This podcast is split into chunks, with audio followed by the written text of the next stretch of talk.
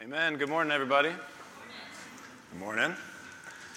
I can't help but simply be thankful for all of you, for a place that for now we can call home, for a God that truly knows us, cares about us, that we can come together and worship together and throughout the week as we meet. Just simply thankful. I want to share a phrase with you that you've probably only heard in a negative connotation. When someone says to you or to someone else, you have to get used to your new normal. You ever heard that phrase in a positive way? It's always negative, your new normal. It's always after a tragedy or a loss where you lose a physical ability that you used to be able to do because you broke something and now you're 30 or more and it never heals the way it's used to, apparently. Get used to your new normal. Or a loss of a relationship, a tragedy, and you're told this is your new normal. I don't like that phrase because it's always negative. So I want to speak on a passage today that's going to give us a picture of a new normal that is coming and that will last forever and is certainly not something we need to dread, but quite the opposite, something to look forward to. But before we jump into the text, a little bit of background so you know. Today is the fourth and the last Sunday for our mini series called The Promises of God. And if nothing else, I hope that this mini series has spurred us on to want to know what God's promises are. We've only talked about three of them, there's a lot more in Scripture that He has told us are true, that we can cling to, that we can believe. When the philosophies of men fail, God's promises don't. And so I hope this series has spurred us on to know God's promises, to cling to them, and to draw us closer to the Lord. The last Sunday is today, and we're going to talk about the promise that God restores his people. God restores his people. And the passage we're going to look at is found in the last book of your Bible, Revelation chapter 21, verses 3 to 5. We're going to have the verses up here. If you happen to not have a Bible, would you find me, anyone you see on the stage, um, and, and ask for one? We can't give you one right now, but we want I want to get a feeling of people do need Bibles, we want to be able to have those available in the future. And there are a few in the back. Um, so if you'd like one, um, actually, you can just slip up your hand now if you'd like a Bible, and we will bring one to you getting confirmation on that. Okay, we're good. So we have, we have verses here behind to read along in Revelation 21, 3 to 5. And I heard a loud voice from the throne saying, Behold, the dwelling place of God is with man. He will dwell with them, and they will be his people, and God himself will be with them as their God. He will wipe away every tear from their eyes and death will be no more. Neither will there be mourning, nor crying, nor pain anymore, for the former things have passed away. And he who was seated on the throne said, Behold, I am making all things new. Also, he said, Write this down, for these words are trustworthy and true. What a promise that is. What a new normal we are going to experience starting on that day and then for eternity. Within that promise that God is going to make all things new, I want to narrow my focus today on one simple aspect, one simple thing of all the things He's going to make new. I want to focus on one thing He's going to make new, and that's us. And a little bit more specifically, our bodies, resurrected bodies. He's going to make us new. and so here's the main idea for the message God is restoring and will restore his people.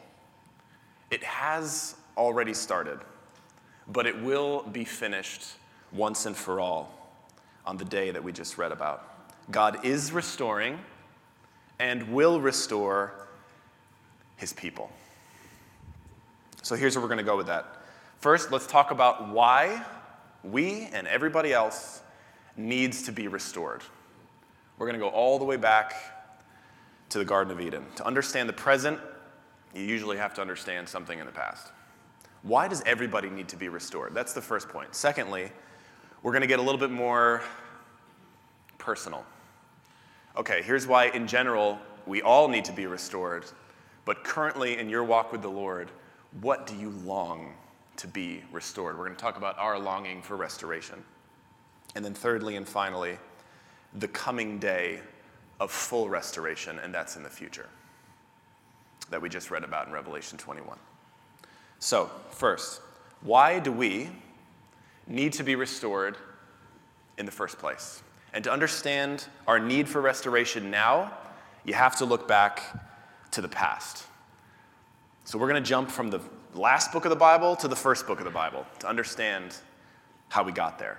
But before we jump back to Genesis, look again at verse 3, where it says, Behold, the dwelling place of God is with man. He's promising this is going to happen in the future.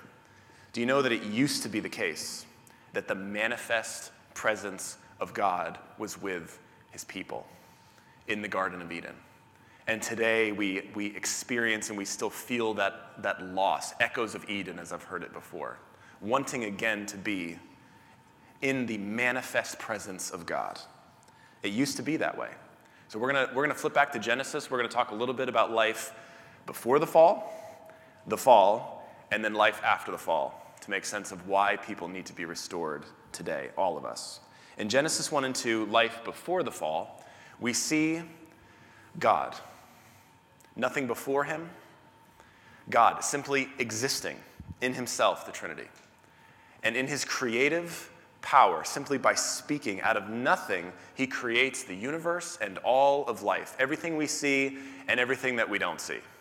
He created the heavens with all the stars and the planets. He created the earth. He created the seas. He created all of the creatures to fill the heavens and the earth and the seas. And at the end of his creating all of these things that we see and don't see, he said, It is very good. But he didn't say it was very good until he created mankind, until he created Adam and Eve.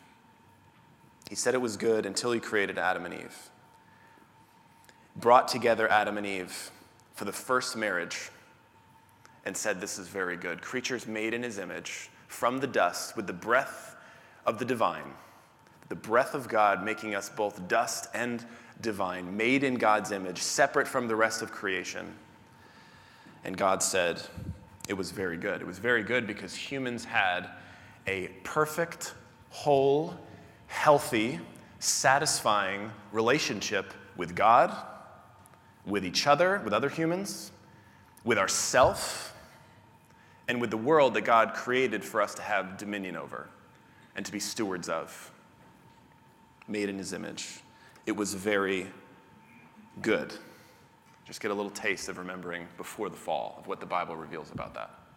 But then something very bad happened, known as the fall. You flip two pages to the right and you get to Genesis 3, and something horribly wrong goes with God's good creation. Another voice enters into the scene, a voice that is contradicting God's voice to Adam and Eve and telling them that you should not trust. Did God really say you shouldn't trust the one that gave you this one negative command to not eat from the tree of the knowledge of good and evil? The lie was God doesn't really have your best interest in mind here. He's holding out on you.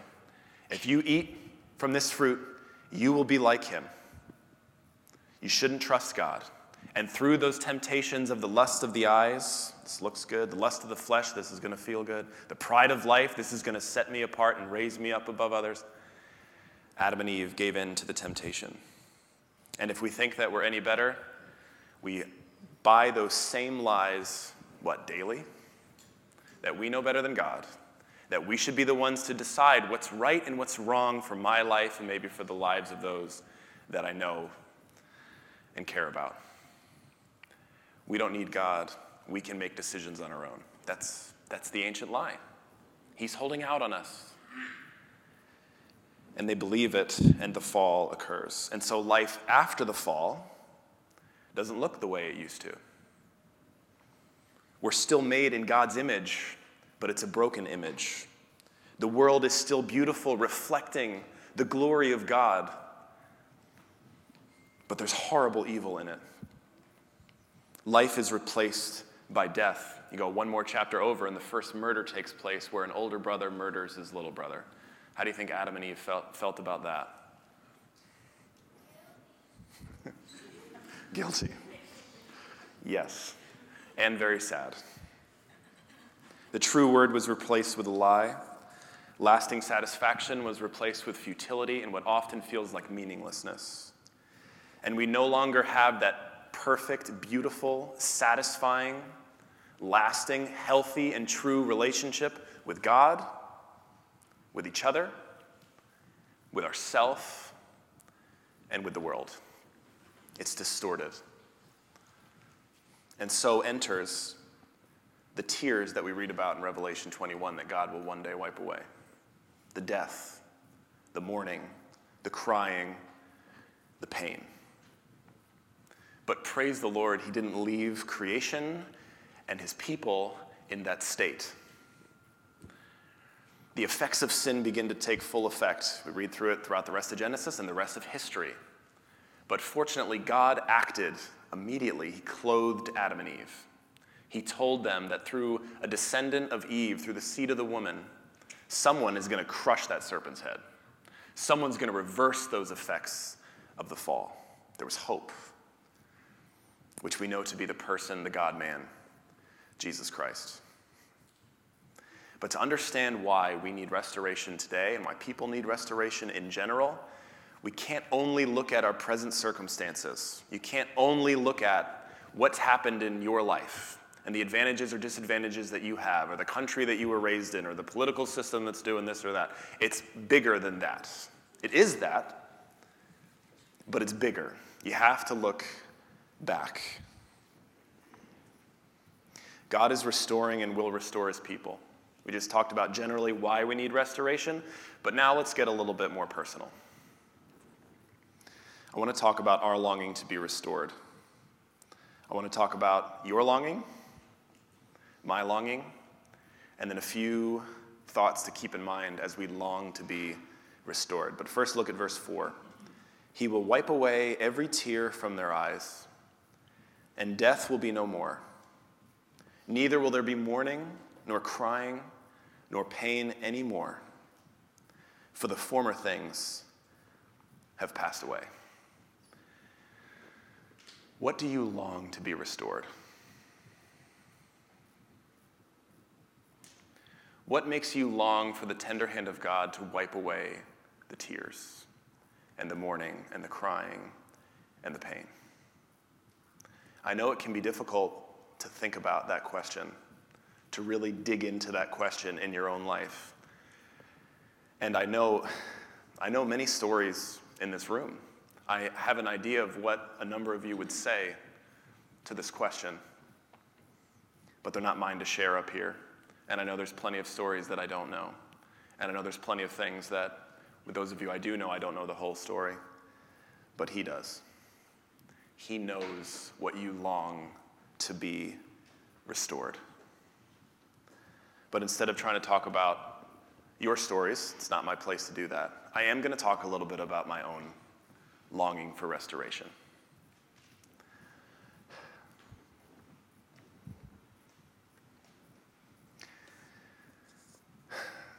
You know, when you write something down and you plan on sharing it, and then you actually get to the thing and you don't really want to do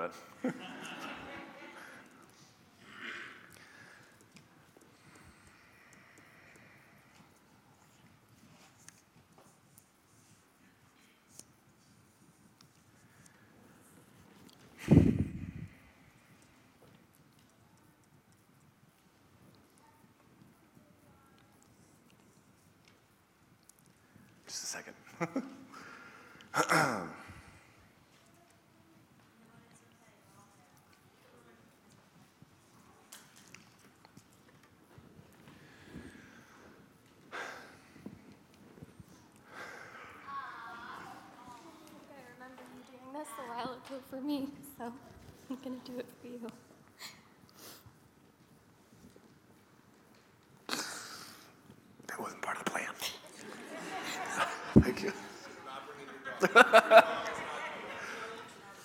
okay.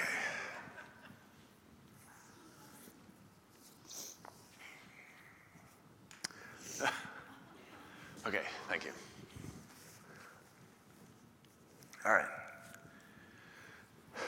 Look, it's this is a Sunday morning, and the place to do. I love when we have the chance to get together after service and talk, and real meaningful, deep rela- like relationships can be built and conversations can happen.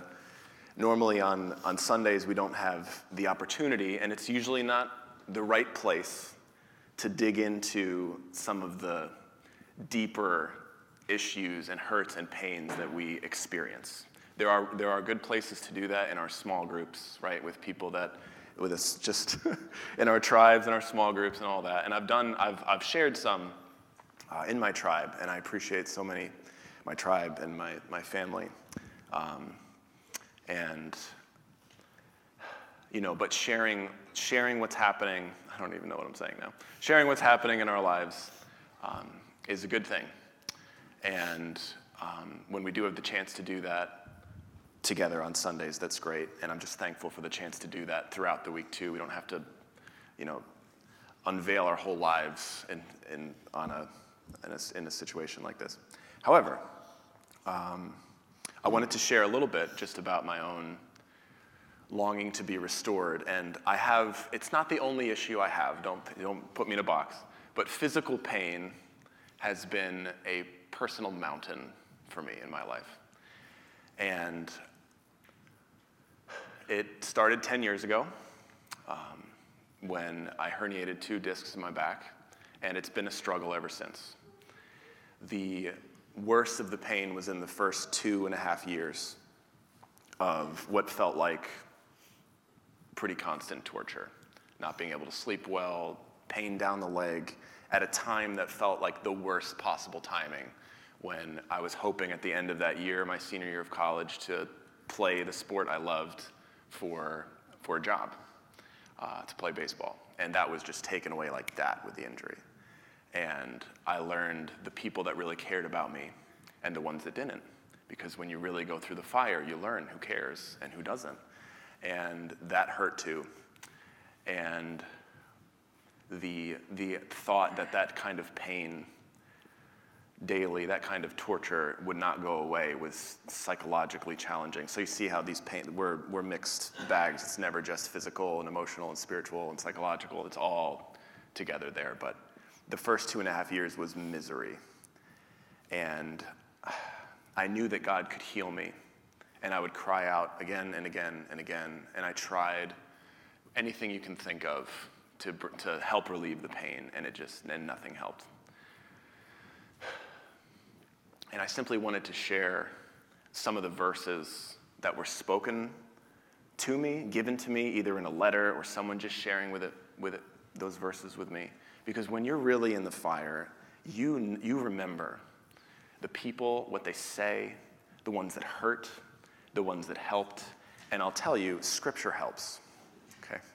so I want to share with you three verses that were spoken to me during those two and a half years that have always stuck with me.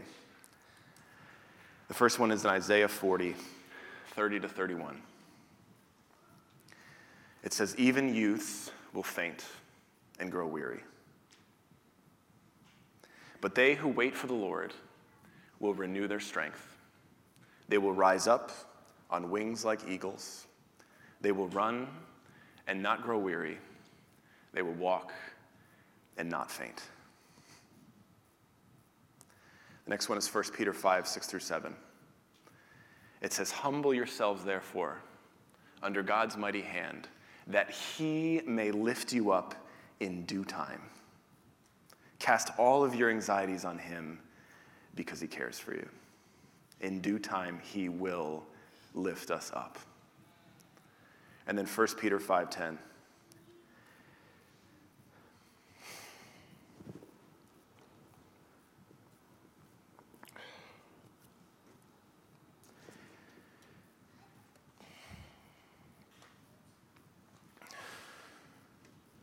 It says, after you've suffered a little while, a little while. After you've suffered a little while, the God of all grace, who has called you to his eternal glory in Christ, will himself restore you and make you strong, firm, and steadfast. Okay, thanks, babe. I can do it. So, I wanted to share some of the longing to be restored personally and how He is restoring us now. Through it, He is restoring us. I'm grateful for how He's led my life so much through that pain. I wouldn't know any of you. I wouldn't be here. I wouldn't have met Anna. I, I wouldn't, so much of my life would have been different if God didn't intervene in that way, which I asked him to do two weeks prior. Lord, if you want to change my life, do something, and that happened. Um, and so I'm grateful for how he's, he's led me. I'm grateful for many of you who have listened to me complain, probably more than I would like to, about this and the struggles that go along with it. And I still cry out to be restored, and that's okay. And I wouldn't be surprised. God is able to heal. I'd still, it's been 10 years, I don't doubt it. I know He can. I know that He uses our pain for a reason. Don't be afraid to ask God to heal you. And don't be afraid if He doesn't to know that He doesn't, He's not holding something out on you. The same lie the serpent, the devil, the adversary is given, God doesn't care, God's holding out, it's not true. Don't believe it. Three, three thoughts to keep in mind as we think about our longing to be restored. The first one is let's resist the temptation to compare. It doesn't help. When I think about people that I think they're not suffering as much as I do, all that does is make me feel prideful. That doesn't do anything. That doesn't help me. That only hurts. That only hurts me. When I think about people that might be hurting more than I do, I was reading some quotes from Joni Eareckson Tada, a female Christian author that has definitely suffered more than I have. I know pain tolerances are different, but she has gone through far worse pain than I have. Read some of her quotes on suffering and waiting for God to be restored. They're beautiful. God has been restoring her from the inside her whole life. And it's but comparing my pain with her doesn't help me. But listening to her, listening to, to other people's stories and their journeys, and being able to share mine without trying to compare. Let's resist comparison. Secondly, let's run to the restorer, not just for the restoring.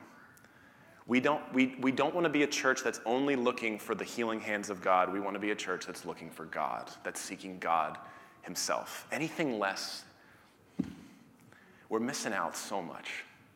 Whatever He decides to give or not give, we are going to be a church that pursues God Himself, whatever that looks like. Let's commit to it. Run to the restorer.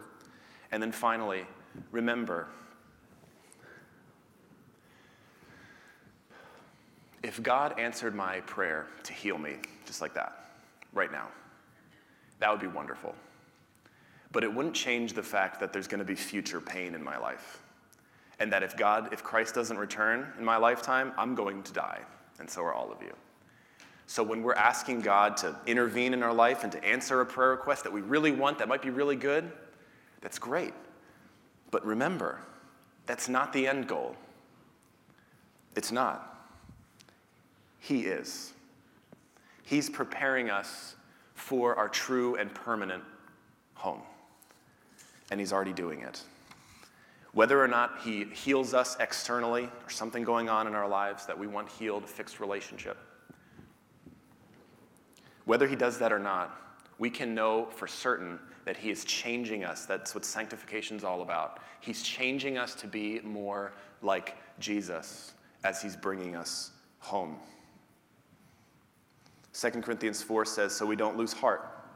Though our outward self is wasting away, our inner self is being renewed day by day. 2 Corinthians 5:17 Paul says therefore if anyone is in Christ, he or she is a new creation. The old has gone, the new has come. He's making us like Jesus, He's preparing us for it. It's already started. So, talked a little bit about the general reason why everybody needs to be restored, a little bit about our own personal longing to be restored, and then finally, what are we looking forward to?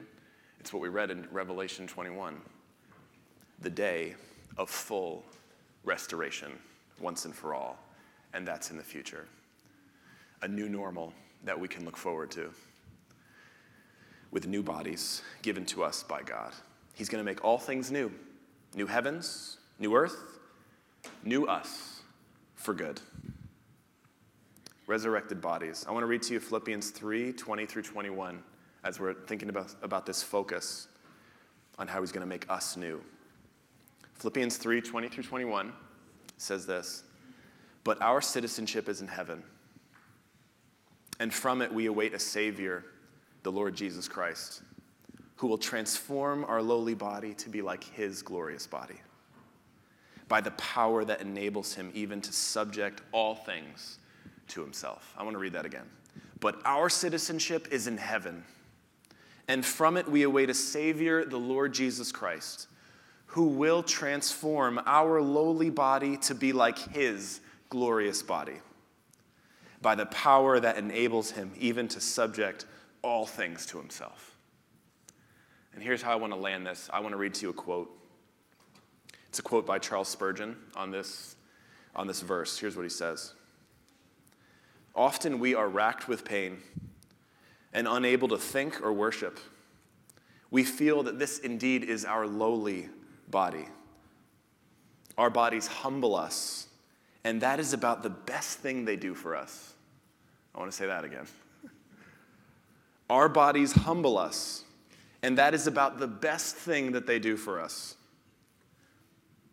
Oh, that we were duly lowly, because our, our bodies ally us with the animals and even the dust.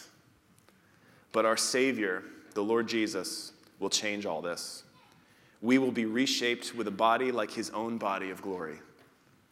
This will take place in all who believe in Jesus. By faith, their souls have been transformed, and their bodies will undergo such a renewal that they will match their regenerated spirits. How soon this grand transformation will happen, we cannot tell. But the thought of it should help us bear the trials of today and all the woes of the flesh in a little while, we will be like Jesus in the way that he is now. No more aching brows, no more swollen limbs, no more dim eyes, and no more fainting hearts. The old person will be no more a bundle of infirmities, nor the sick person a mass of agony, like his glorious body. What an expression! even our flesh will rest in hope of such a resurrection. Would you think about our new normal?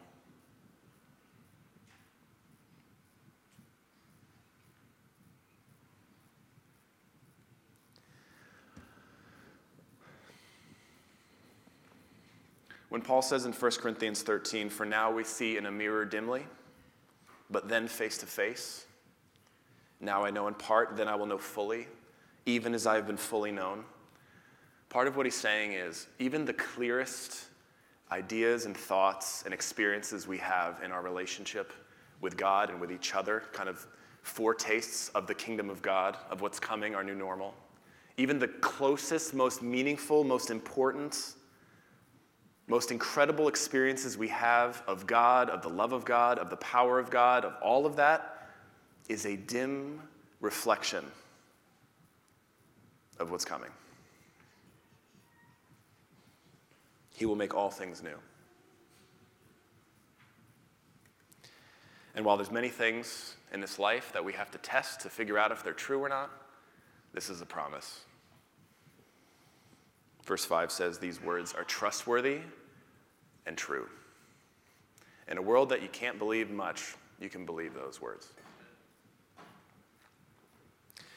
We're going to take communion and remember how he accomplished this for us. Because Jesus broke his body to restore ours.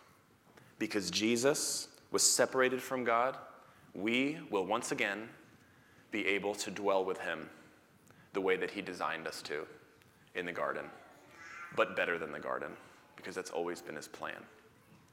Let's pray.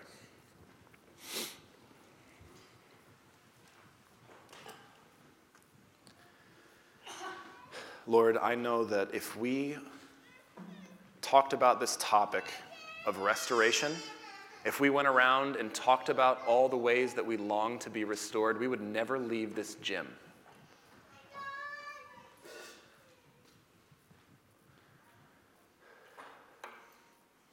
We have so many reasons to look forward to that day where you're going to make all things new, where you're going to eradicate sin and the effects of sin, of mourning, crying, pain, and death once and for all.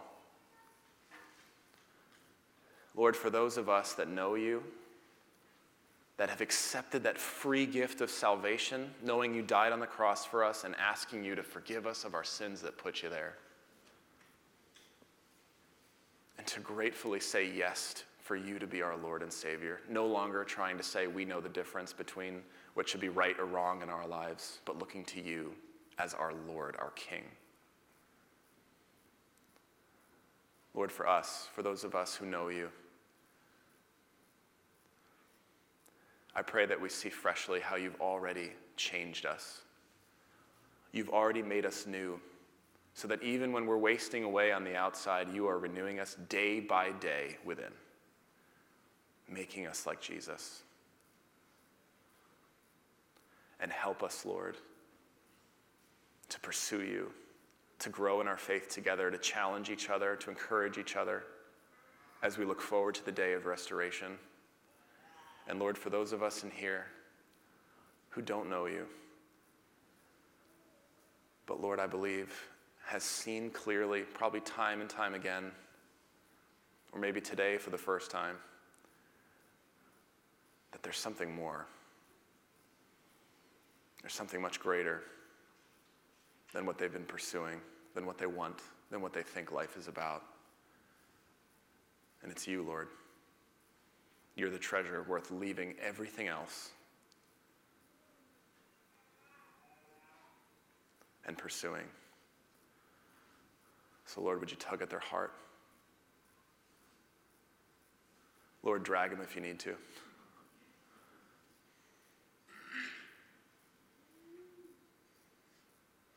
And help them, Lord, to be willing to talk to somebody,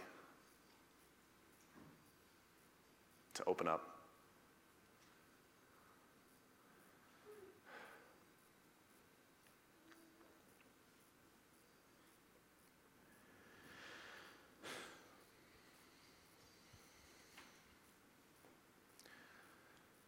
Father, thank you for the hope of restoration.